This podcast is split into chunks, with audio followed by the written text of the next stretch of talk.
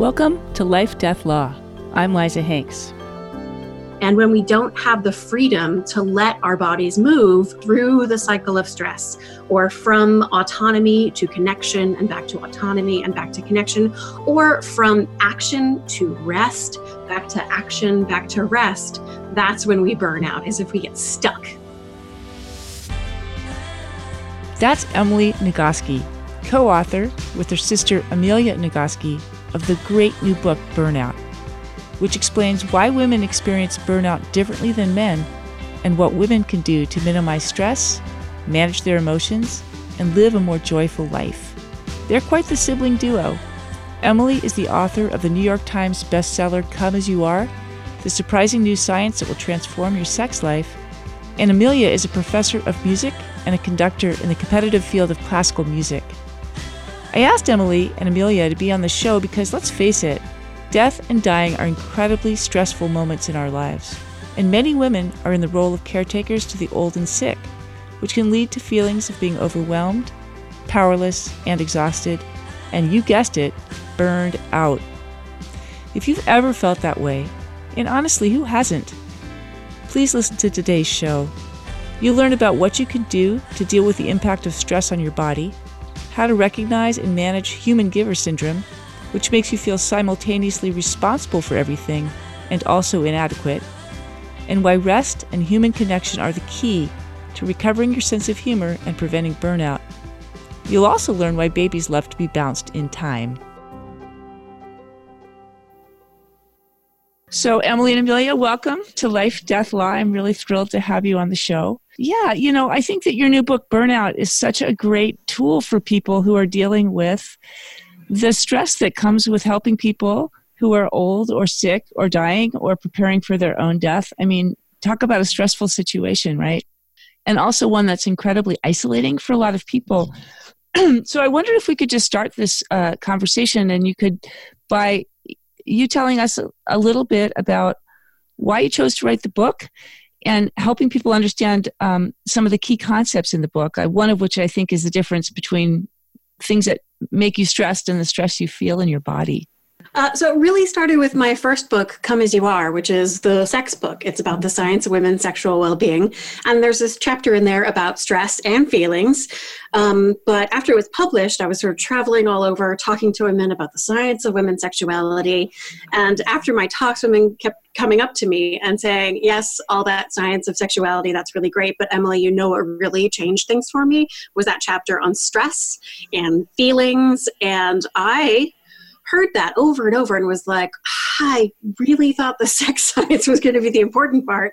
Um, so I told this to Amelia, who said, uh, of course, that seems perfectly natural to me. I was not surprised at all because I am a musician and I uh, went to school at a music conservatory where one of the things you actually spend time learning is how to get in touch with and feel and express your feelings for performance purposes. So now, as a conductor, one of the things I do is I teach my students how to feel their feelings. Basically, I know that it's difficult and that people does not come naturally to people. You have to; it's a learned skill. And even when I learned it, I was only learned it for stage, and I didn't realize that I could and it might be helpful if I did use it in my actual real everyday life. And when I did learn that, it literally saved my life twice. So what can people so help help my listeners out? Like what do they need to do? I mean what do they need to pay attention to and what are some tools that you teach in the book for people who are facing stressful situations and may not even be aware of the toll it's taking on them? Yes. So uh, this is Emily. Um, as you were saying, the first thing to do is to recognize that there's a difference between the thing in the world that causes your stress and the physiological stress response cycle itself. So there's the events that cause our stress are things that our brain interprets as stressors. And this is all sorts of things from actual literal threats to our lives to things that we anticipate as being threats, things that are just sort of threats that don't yet exist but could exist in the future. So when we worry, borrowing stress from the future, essentially. And uh, so these things are kids and traffic and our bosses and the patriarchy and caring for sick parents and just sort of the existential dread of being alive in the 21st century activate a stress response, which is this physiological process designed to help us survive short stressors like being chased by a lion, right? So being chased by a lion is a stress that's only supposed to last uh, a few minutes because there's really just two outcomes. Here comes the line your body floods with adrenaline and cortisol. It suppresses your digestive system, your immune system, your reproductive system.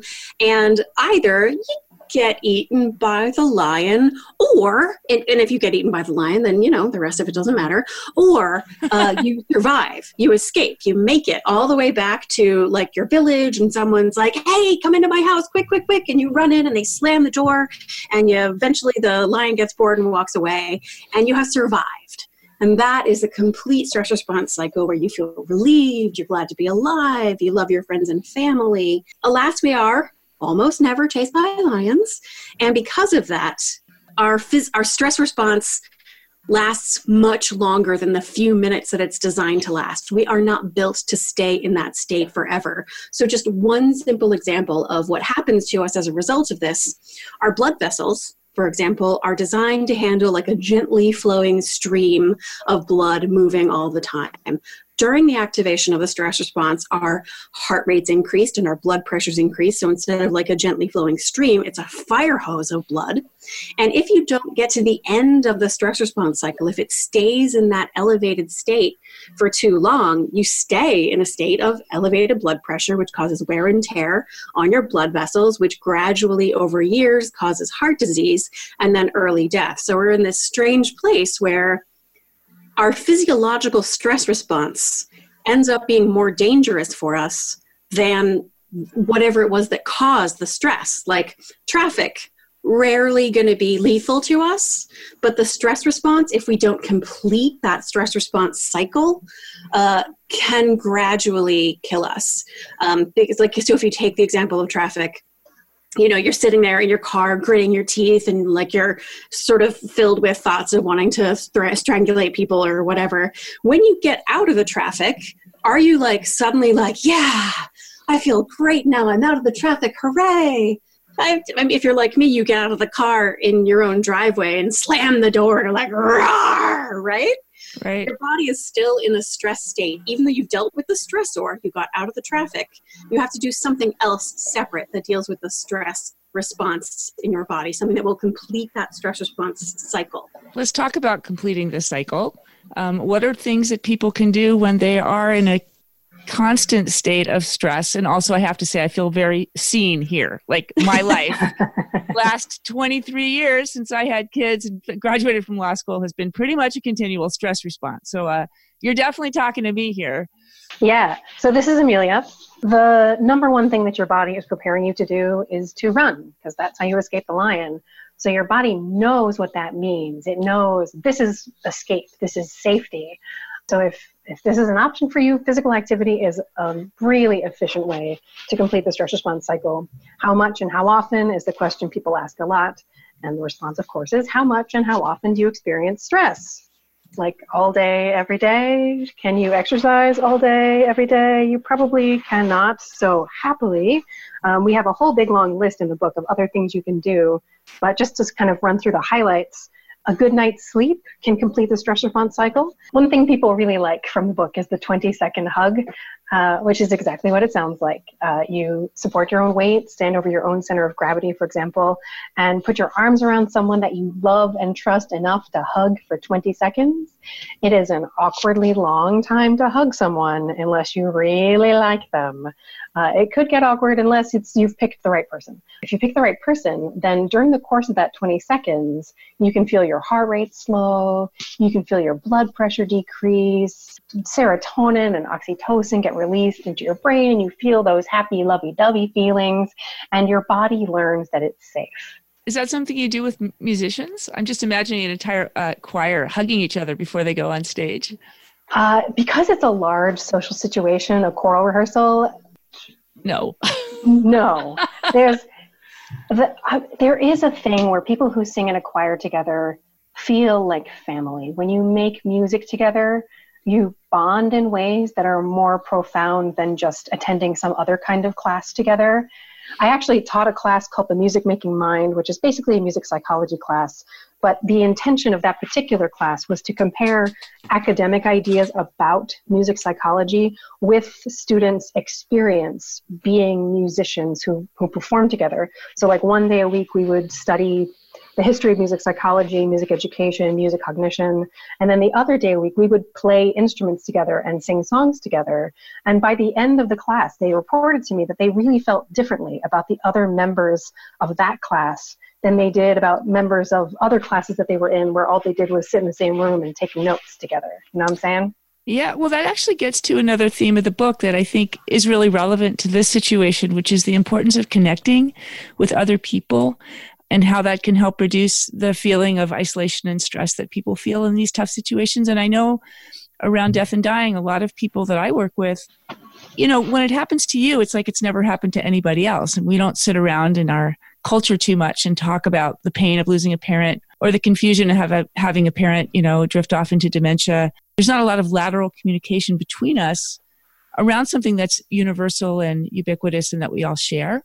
So I wondered if you could talk a little bit about the science of connection. Boy, howdy. You said the word isolation. It like resonated this really big bell in me because as we were reading the research and doing like writing the book, ah, man, we did not want connection to be the answer. like we were raised in this really dysfunctional family where we were intentionally separate. We're identical twin sisters but our parents didn't want to make didn't want us to be like too connected to each other. Um, we were right, like an emotion dismissing family where we're not allowed to feel our feelings and we certainly we talked to each other about our feelings. And we sort of believed this cultural myth that uh, a true grown-up doesn't depend on any people for any of their own needs. The process of becoming an adult is a process of taking on responsibility for meeting all of your own needs. And if you rely on other people to help you with anything, that's weak and shameful and an indication that there is something wrong with you. And we read all this research just in every possible domain. I was particularly persuaded by the neuroscience because, of course, I'm persuaded by the neuroscience. Um, there's a brand new field called two person neuroscience that found that we are all walking around constantly co regulating each other. So, my physical presence in the room changes other people's brain patterns, and their physical presence in the room changes my brain patterns. And the ways we interact with each other shapes our own mood and cognition. And as Amelia was saying, the experience of shared emotion, shared movement, shared physical movement helps us to feel aligned and calm and safe in a way that goes far beyond just hearing from someone else that they went through the same experience as you or that they've experienced something similar. That's valuable, but the experience is way bigger than just knowing you're not alone. It's the physical experience of not being alone. It transforms our lives. It heals our bodies from the wear and tear of whatever it is we have come looking for connection around. Can you give an example of that outside of the music context for my listeners? So, in the context of like caring for somebody who's sick or grieving for somebody who's died, what what kinds of physical connection can you imagine there that would be helpful for people? Uh, this is Amelia. The way Dan Siegel, um, he's a adolescent psychologist actually, and talks about brain science related to kids especially. But one of the ways he describes how this works is his definition of the mind is that it's a process that is embodied and relational. So who you are takes place inside of your skin. That's what embodied means. And it's also relational. So who you are is also defined by the environment you interact with, the other people who are a part of your life.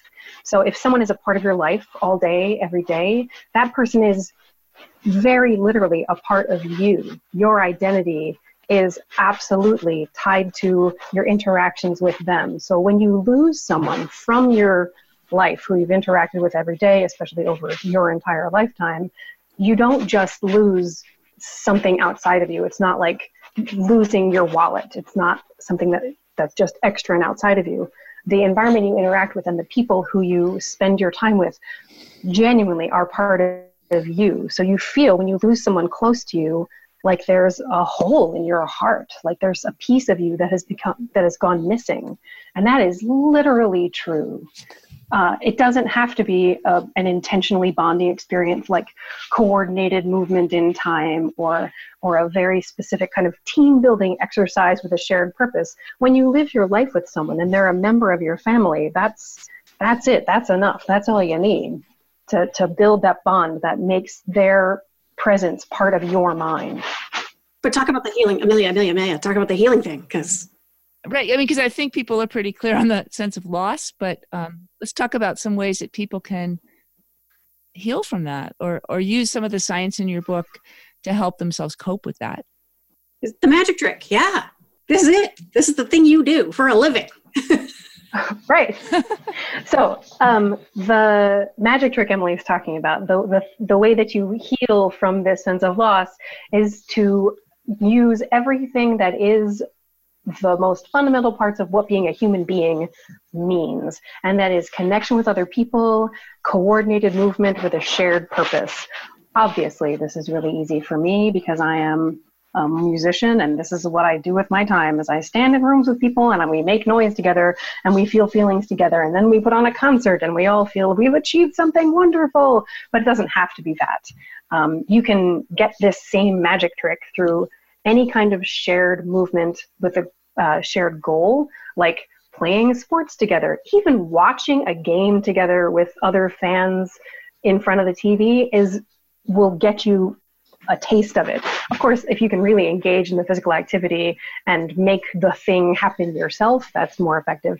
But dancing, singing, worship, any kind of religious practice that happens in a shared space with other people that involves praying, chanting, uh, recitation, sitting, standing, kneeling, all in time together, those are all rituals that are designed to take advantage of the most powerful parts of human experience of coordinated movement in time with a shared purpose.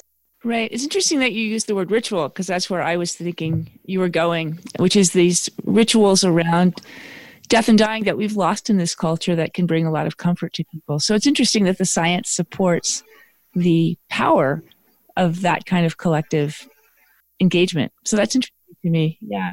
Yes. I was surprised by that too. This is Amelia again. I, because I work backstage for these kind of rituals, I've been a church musician most of my adult life.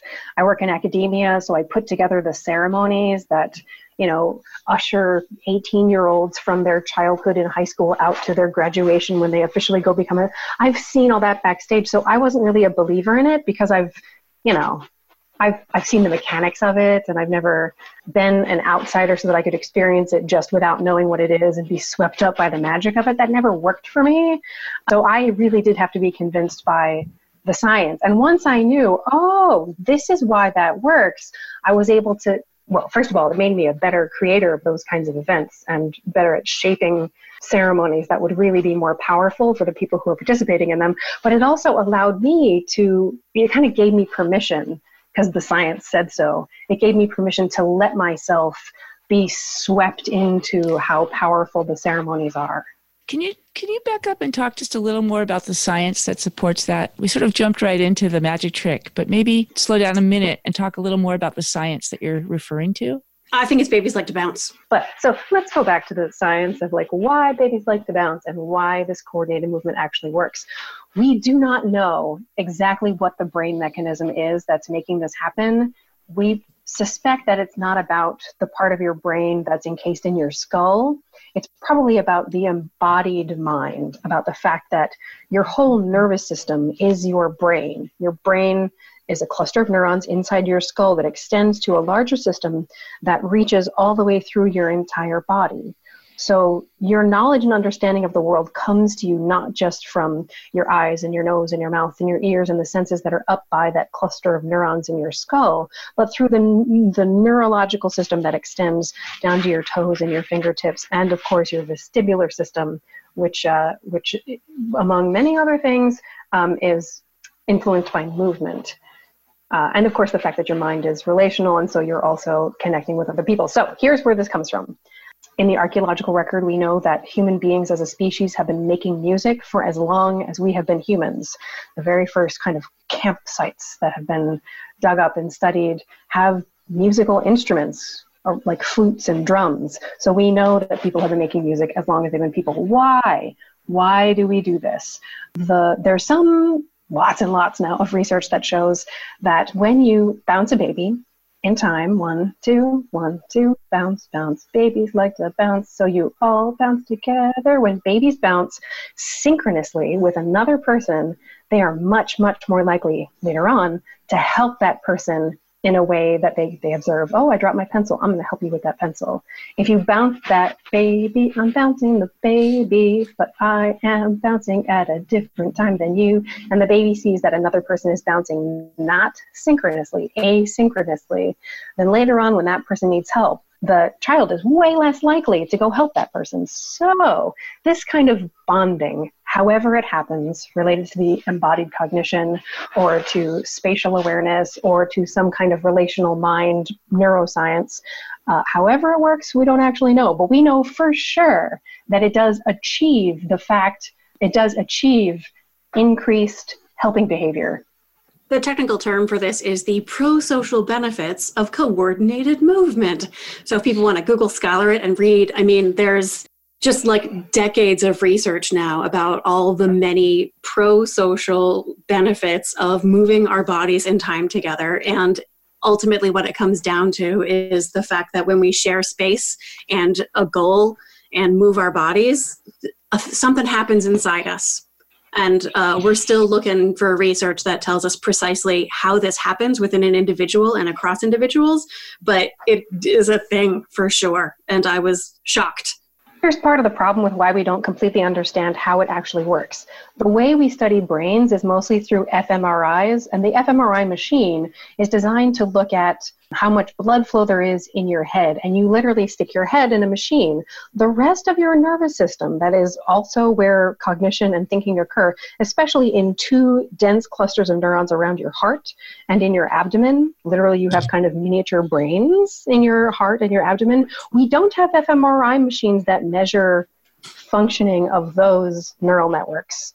I'd like to switch gears because to talk some about like what burnout is, like, you know, emotional exhaustion and how you would describe it, and a little bit about human giver syndrome, because I think, again, women tend to be caretakers. Women tend to feel it's their job to fix everything. And I work with a lot of burned out women. How do you define burnout and how do you know when you're burned out? Our sort of layperson definition is that burnout is the feeling of being overwhelmed and exhausted by everything you have to do while simultaneously worrying that you are somehow not doing enough do you know me?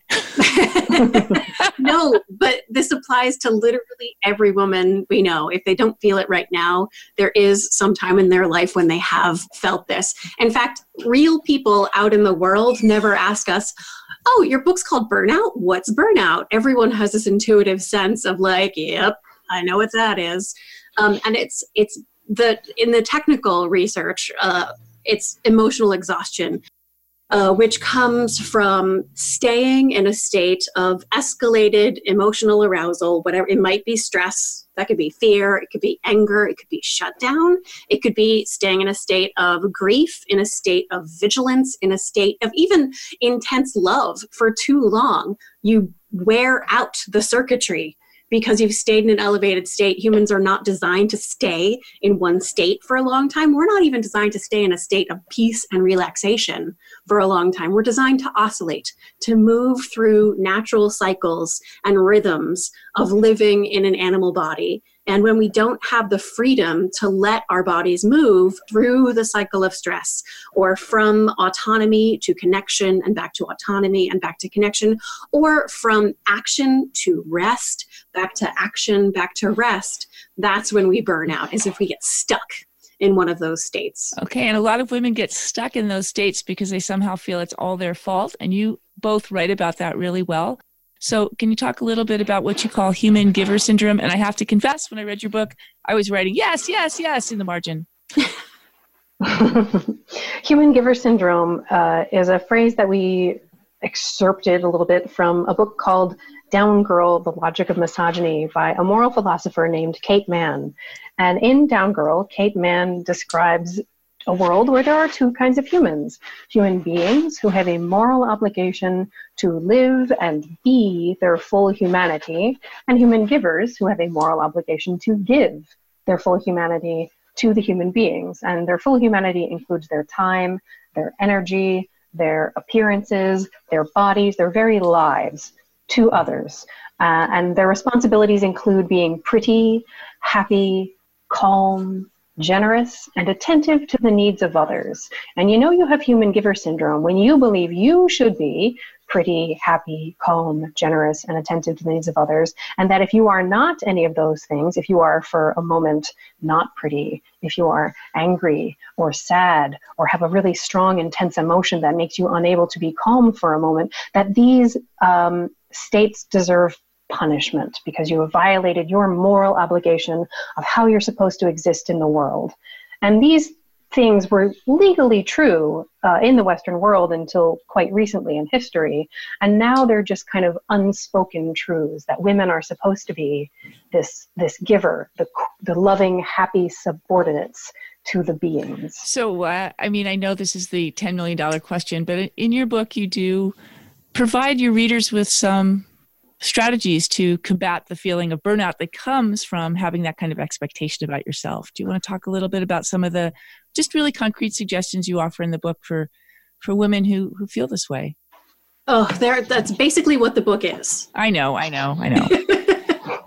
so, uh, one is uh, completing the cycle, which requires separating uh, your strategies for dealing with your stressors from your dealing your strategies for dealing with the stress in your body. Dealing with the stress in your body requires completing the stress response cycle and getting adequate rest.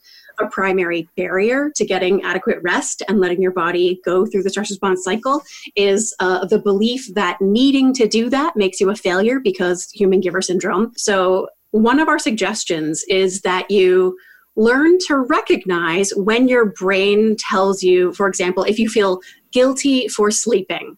We have lost count of the number of people who've told us, number of women who've told us they feel guilty for sleeping. So our suggestion is that you notice that. You go, oh, look, that's human giver syndrome. That's my culture telling me that I'm not allowed to have any needs. I'm not allowed to take care of myself. I have to constantly take care of other people. Recognize that call it what it is human giver syndrome, or if you like, the patriarchy, and say, you know what? If I don't get the rest, I'm uh, not going to be strong enough and well enough to care for the people I love or to smash the patriarchy that does not want me to be well enough to smash it. So it's actually a political action, and you can help to make the world a better place for the next generation by taking adequate care of yourself, granting yourself permission to care for your body. Does that make sense? Totally. I'm I'm, I'm gonna go to sleep right now. It's, it's I have a whole hour long talk. This is Emily. I have an hour long talk just about sleep. Like I am a sleep evangelist. One of our favorite pieces in the book is you cannot spell resist without rest. And the second is connection with people in the bubble of love who will uh, not reinforce all of these human giver syndrome ideas, but instead share with you outrage about the fact that you've been exposed to all these things and long to participate in caretaking with you in a mutual way. We call it the bubble of love.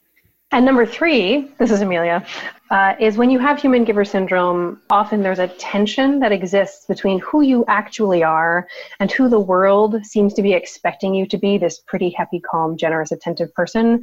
You can feel that you are somehow supposed to be that person, but deep in your heart, you are not that person.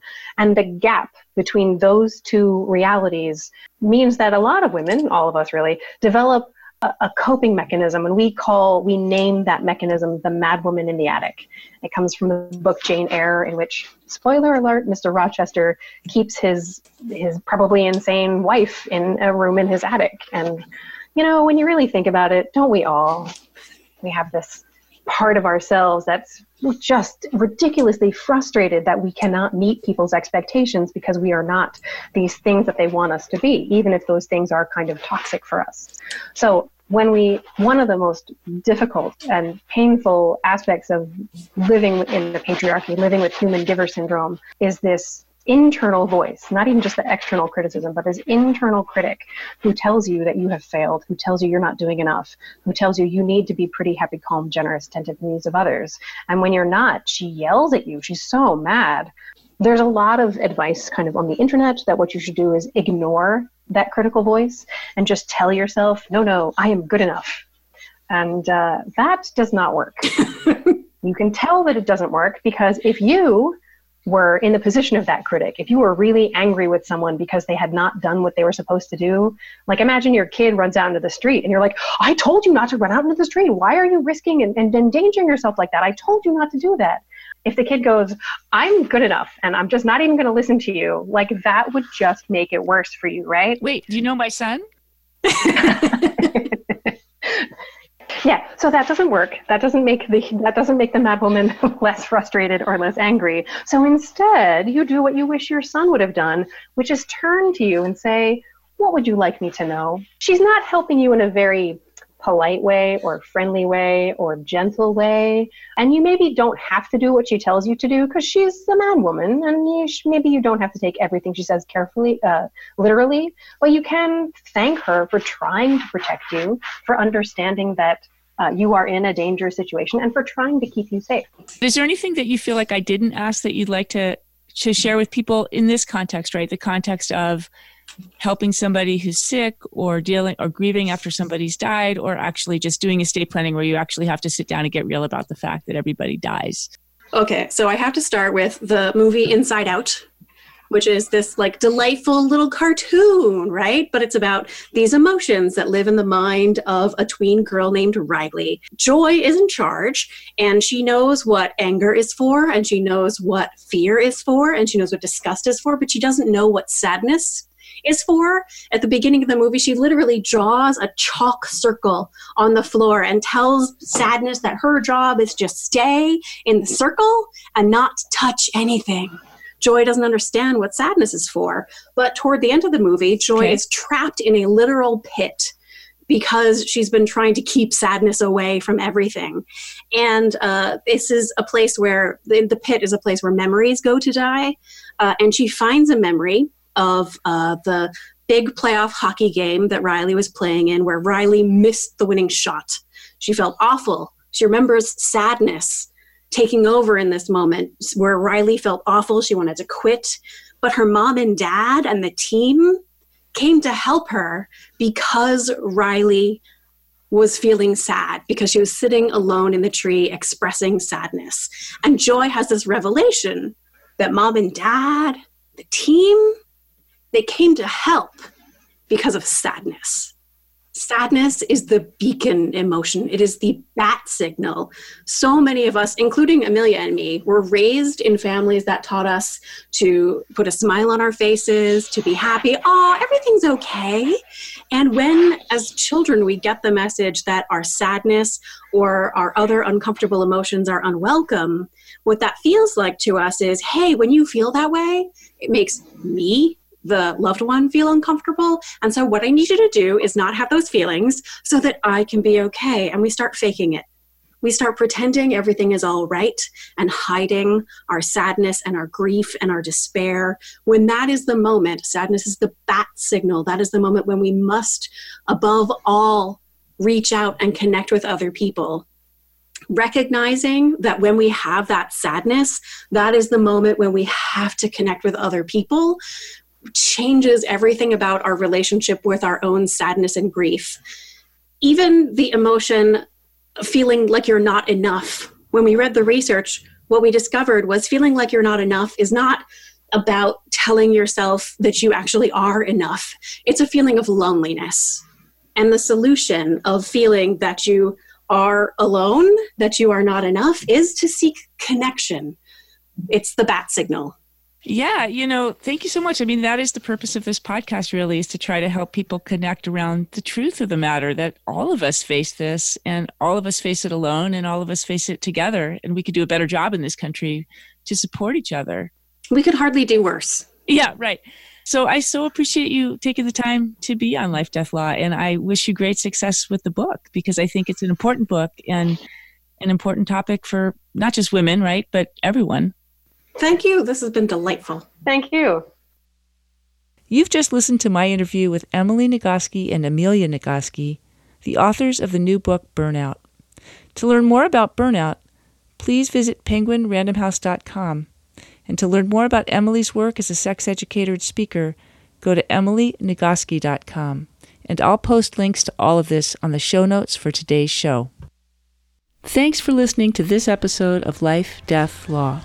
To find out more about today's episode, or to send me a question or a suggested topic for future podcasts, go to lifedeathlaw.com, send me an email at lifedeathlawpodcast at gmail.com, or call me on the Life Death Law phone line at 669 232 0872. That's 669 232 0872. To subscribe to Life Death Law, go to iTunes, Stitcher, Google Play, or wherever you get your podcasts. So take care, and remember, when it comes to life and death and law, we are all in the same boat. Until next time, I'm Liza Hanks. Bye.